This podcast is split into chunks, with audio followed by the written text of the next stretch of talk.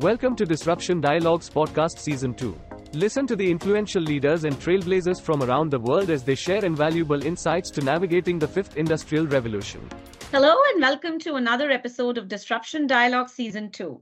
I am Yamini Jain, Vice President Healthcare at Markets and Markets, and I will be in conversation with Jeffrey Whitford, Vice President Sustainability and Social Business Innovation at Millipore Sigma. Jeffrey, with 18 years at Millipore Sigma, has mastered communication, marketing, and CSR for transformational results. Specializing in green chemistry, he's driven by innovation leadership. Thank you, Jeffrey, for joining us today. Thank you so much. It's great to be here. Today, we talk about driving sustainability within supply chain. Very, very interesting topic, Jeffrey, that we have our conversation on today. So, you know, my first question on this is um, how are you taking or driving sustainability principles throughout your supply chain, you know, the supply chain at Millipore? Yeah, so I think one of the things that we're looking at, Yamini, is how do we take the experiences that we've had to transform how we do business and then say, what are those things that we then need to ask or work with our suppliers to replicate?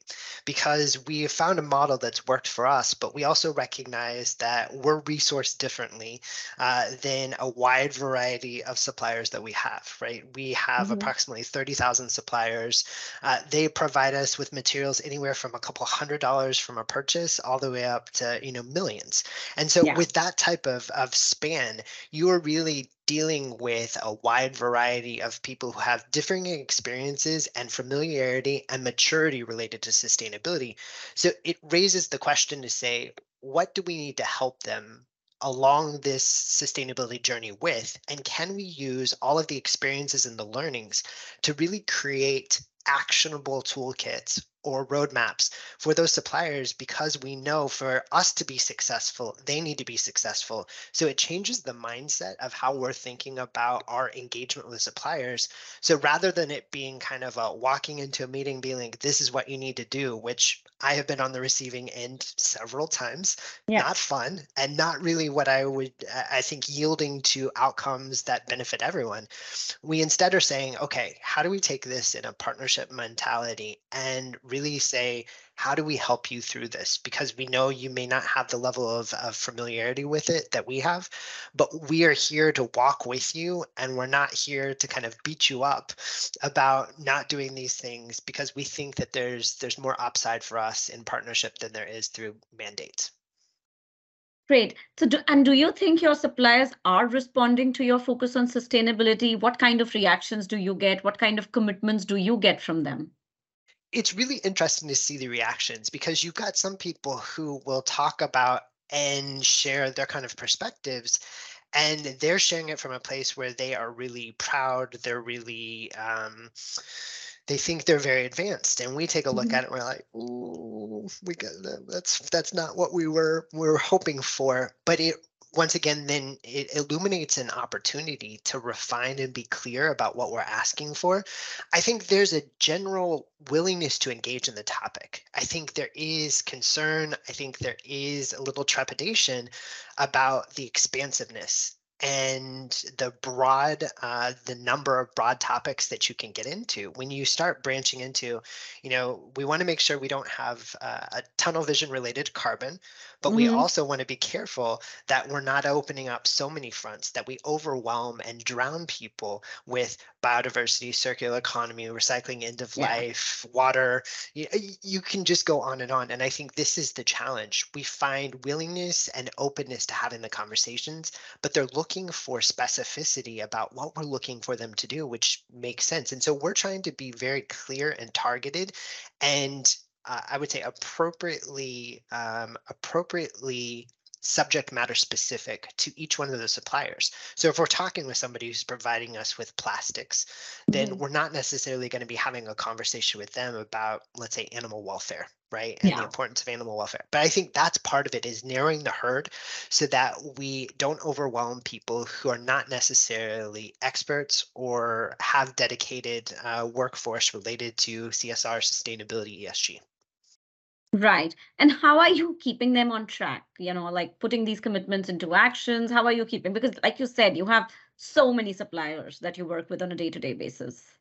Yeah, so one of the first steps for this is really making sure that we're segmenting. So we've really started with where we can have the most impact. And so then uh, typically our procurement teams are involved and they've got these relationships with them where it's part of the QBR, it's part of the metrics that we're tracking.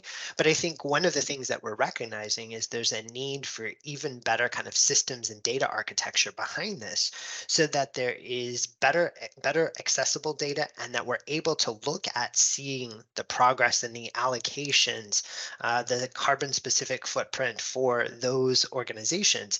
So this is where we're starting to think about how do we move to more advanced kind of accounting uh, to be able to see this and understand how do we feed in the information. So we're not living in a world of, uh, no offense to Microsoft, but Excel spreadsheets, yeah. but we're really into something that is more executable, usable data that helps us be action oriented with what we're finding out because one of the things that I, I think it's just a core uh, core thing that I repeat to my team time and time and again is I will not be in the business of asking our suppliers for information that we are not going to use. So we better have a very clear plan of what we're going to do with it that we can share with them to help them understand how this could benefit them what are the other things that come to the table versus it just all being benefit for us? But instead how do we create that win-win opportunity but turn it into really actionable data that helps us uh, shift make changes and advance? Great. And what type of resources you know internally you have uh, put in place for a program like this so it starts first of understanding what are we trying to accomplish. And so this is a roadmap that we have put out that really gets more specific about the goals that we're working towards, right? We have this big arching, overarching goals of things like climate neutrality by 2040. Well, yeah. that is a big whopping statement, but what does that actually mean and how are you going to get there?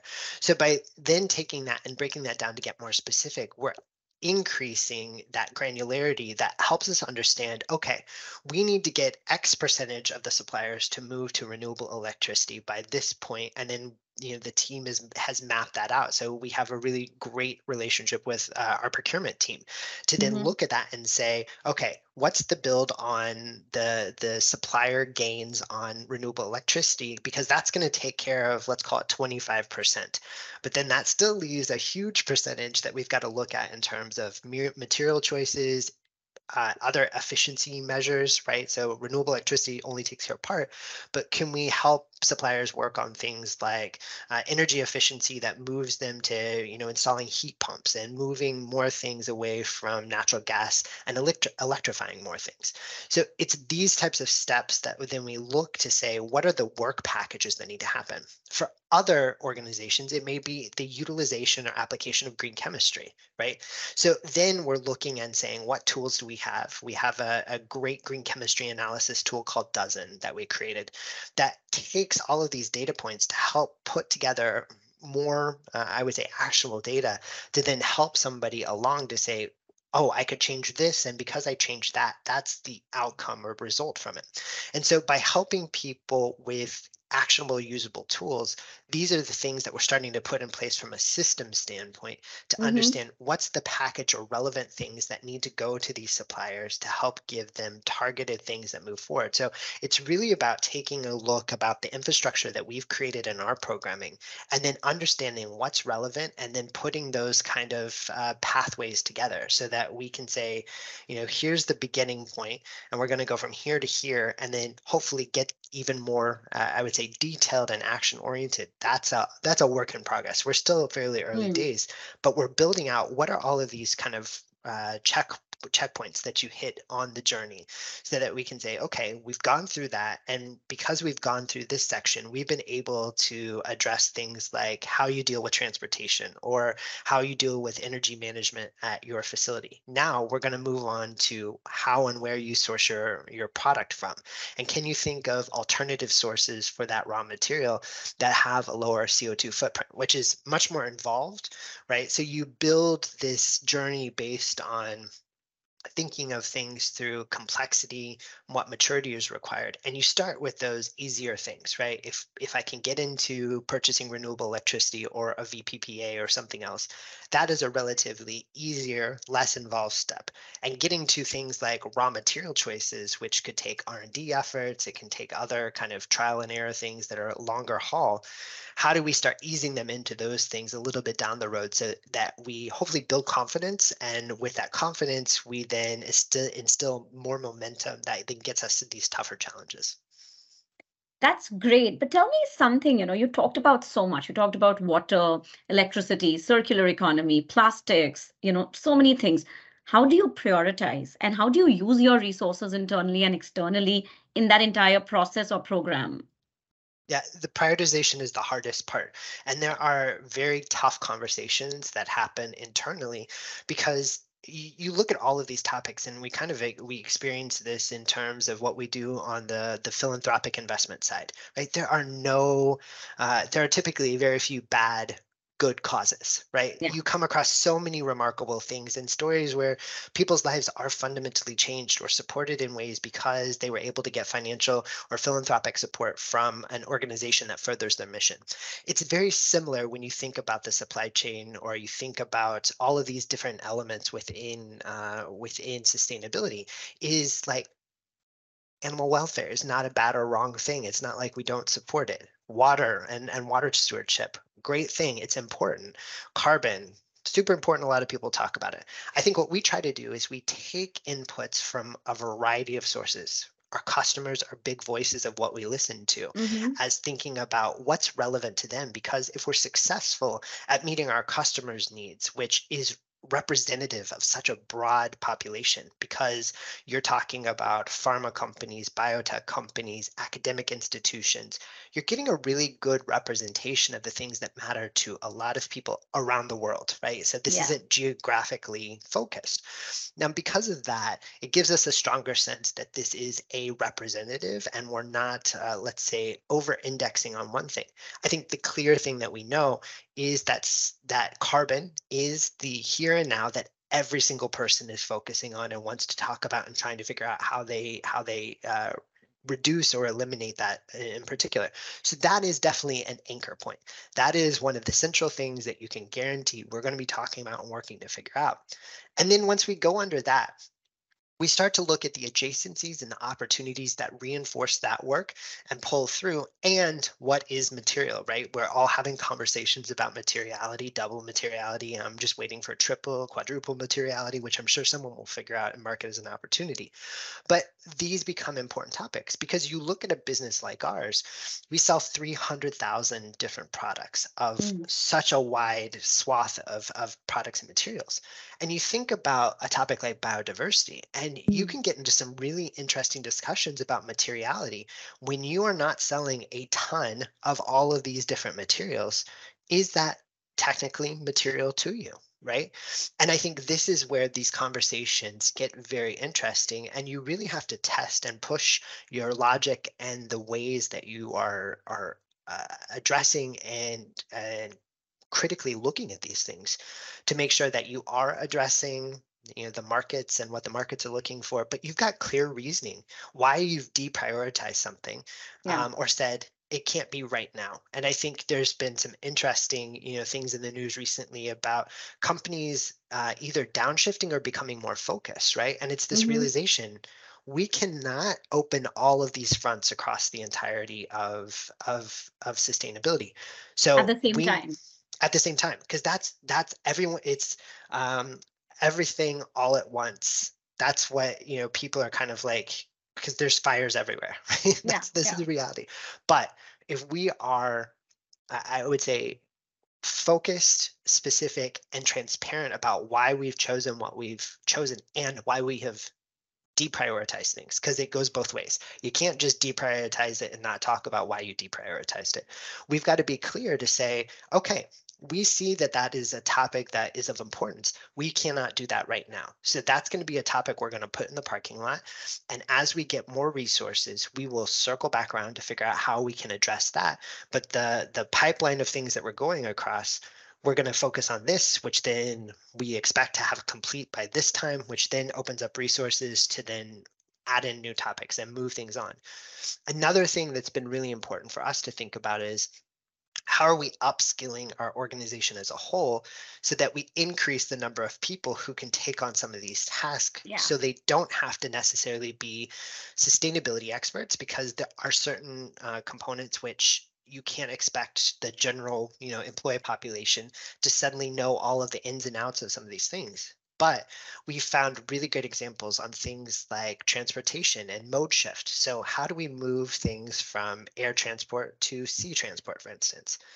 And there is a fantastic team in our organization that has taken this, that we've helped kind of connect the outside frame. Here's what you need to be thinking about, and here's kind of what you want to do. And we have really consistent check ins with them, but we've seen them take this and run with it in a remarkable way that freed up and and cleared resources for us to go do other things and i think that's a, a thing we've got to be thinking about as well as organizations is how are we preparing to increase our effectiveness by upskilling uh, employee groups to be able to take ownership of these things and drive them forward while creating those check-in mechanisms to ensure that it stays true and it is it's rigorous and defensible for the claims uh, and the the outcomes we're looking to deliver. In fact, you know, I think you touched upon a point which was going in my mind when you were speaking was employees. You know, it, it takes it's it's a complete paradigm shift from from from the times when people would say, look at the cheapest supplier and get the job done to looking at okay sustainability goals who who is in alignment. So how do you ensure that the internal stakeholders are aligned with your sustainability programs? And uh, you know the various touch points that's coming in how how do you get that alignment? And what are some of the challenges that you feel you had to overcome in the beginning in this whole internal employee mind change yeah, I think the answer, the the easy answer is I'm always wrong about everything. That is that's the first one. And so alignment is this elusive, uh, elusive thing of trying to find.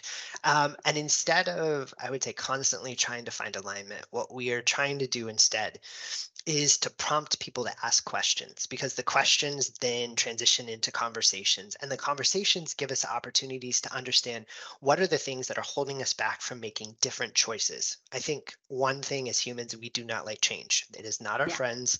People Yeah. just are not, uh, they are uncomfortable with it. And that's what I'm in the business of, right? I am in the business of constantly disrupting and changing things, but it creates a, and it, uh, it it provides a unique opportunity then, though, to have conversations and talk about things like resiliency. Right, we as uh, as a team for sustainability and social business innovation have the conversation about the number of times we've got to hit the brick wall, slide Yeah. down it, get back up, dust ourselves off, and repeat. And it's going to happen a lot of times. And sometimes we'll find a way over the wall, around the wall, possibly through the wall, uh, possibly something else gets created that bridges us around it, you know, whatever that is. But I think this now conversation is starting to transition to things like our product managers, yeah um, to some of our purchasing people who are like, well, I'm trying to have this conversation, but they're just not like listening to it or but that becomes an opportunity to have a discussion about the tactics and the way that we're framing it. I had one of these on uh, Friday of last week. Uh, it was a young person who has just joined uh, one of our uh, one of our operations organizations, and sh- she was bringing this this exact topic up. She was like, "I try to do it, but they're just not like receptive to it." And I was like, "Yeah, welcome, welcome, Welcome to to, the fold." Right? But this is a great great thing to talk about strategy, right? To talk Yeah. about how are you framing it? Is it just because, oh, this is the thing we should do? Because that is never a compelling argument.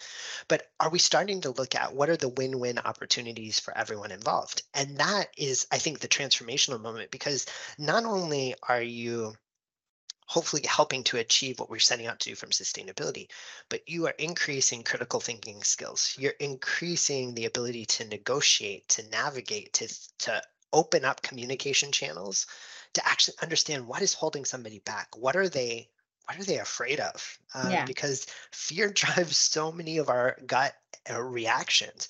And I think this is a, a really differentiating component of what we're trying to think about as we work on upskilling is one, you know, there's some base things that we all just have to be, you know, on the same page with.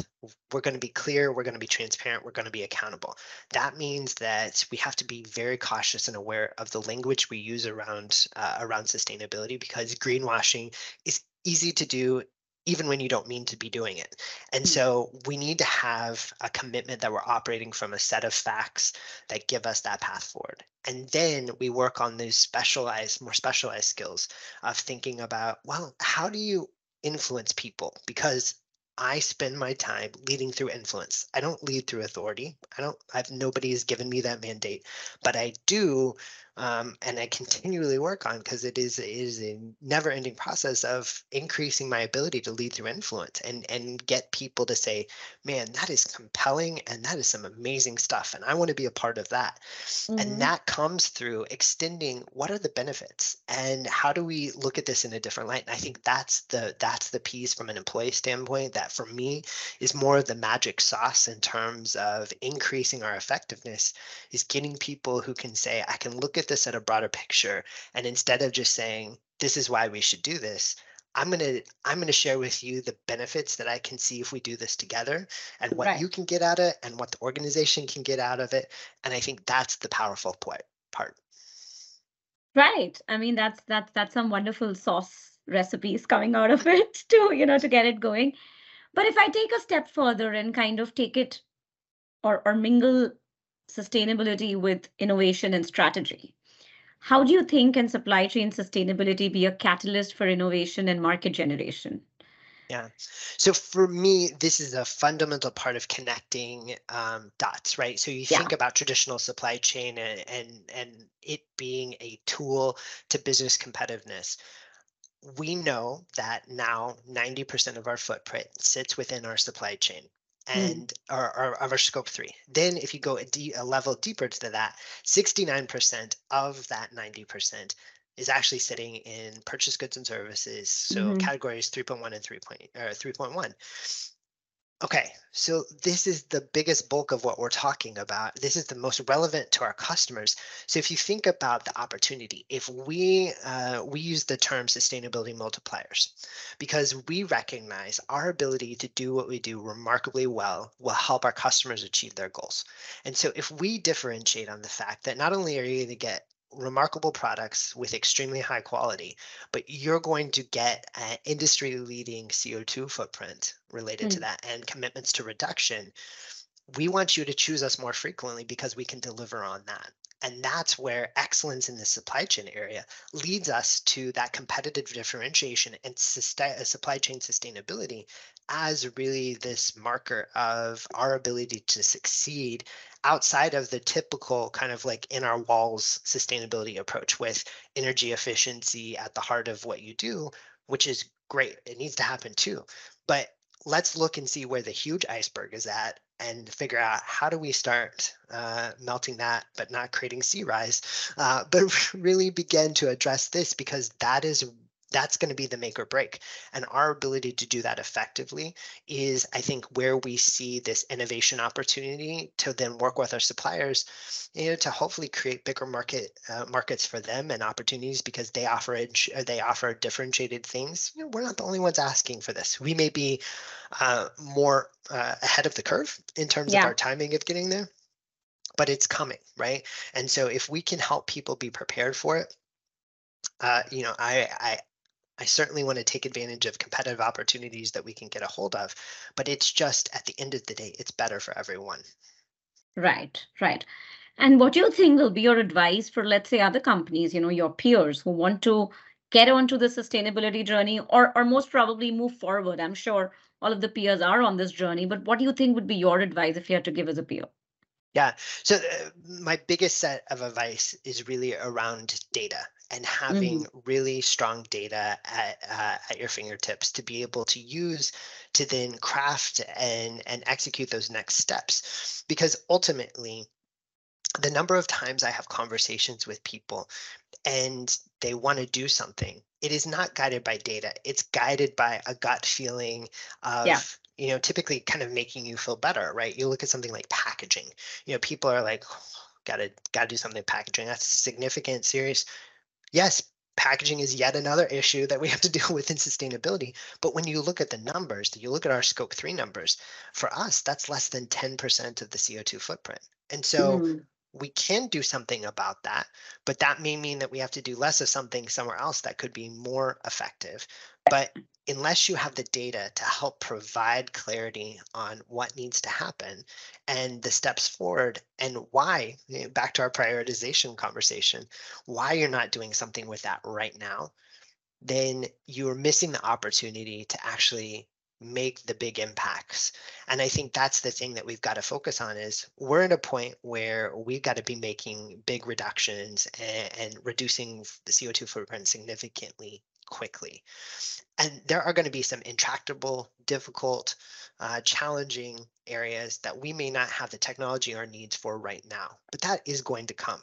Like I'm, I'm fully, uh, fully uh, trusting that those technologies are going to develop to where when that moment comes, we're going to be ready to get there. But let's use data, uh, let's get accurate data to do the accounting so that we can address the here and now in a more effective fashion. Um, and so I think data, data, data, and it's my least favorite thing, I'll be honest, but it is super important to be able to be effective at what we do. Yeah, I think everything comes down to data-based decision making because that's how your helps in your prioritization. Absolutely, Jeffrey. Jeffrey, from here, you know, I think the industry has come already this far. From here, what do you think? What next? You know, what do you think are some of the emerging trends and needs getting into 2024? I'm sure, you know, at Millipore also you're planning some strategies for 2024. What do you think is is is the next planning phase of this journey? Yeah, I think supply chains and more uh, robust efforts within supply chains are where people are going to start uh, uh, start really expanding their efforts, right? And and we need to, because if you look at you know you've got your big you know the big like Fortune 500 companies, your DAX 40 companies, those companies very sophisticated and most making significant progress. But you look at where the bulk of business sits and you look at things like in the United States, right? A majority of our businesses are small and medium enterprises, right? Yeah.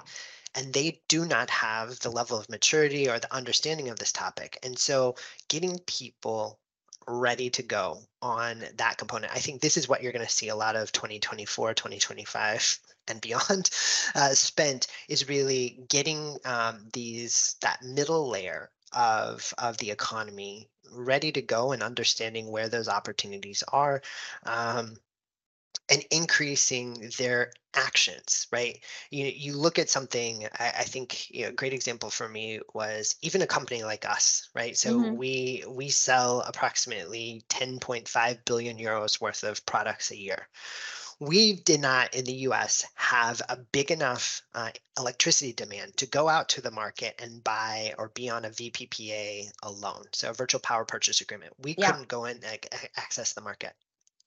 10.5 billion euros. So that means that when you're thinking about what this looks like for small companies, how do they get access to things? And that's where these there's new approaches that we're helping champion and be guinea pigs uh, to to see how those model work. But I think this is really a big focus is accessibility for small and medium enterprises. Great. I think this was very, very enlightening, enlightening, Jeffrey. And I know this is a topic in every boardroom. It's just sometimes people don't know how to navigate and hope this helps. So thank you everyone for listening in. I was in conversation with Jeffrey Whitford, Vice President, Sustainability and Social Business Innovation at Millipore Sigma. Thank you, Jeffrey, once again for such an enlightening discussion. I appreciate it, Yamini. Thank you for having me. It was great to join you. Thank you. And stay tuned for such interesting episodes on Disruption Dialogue.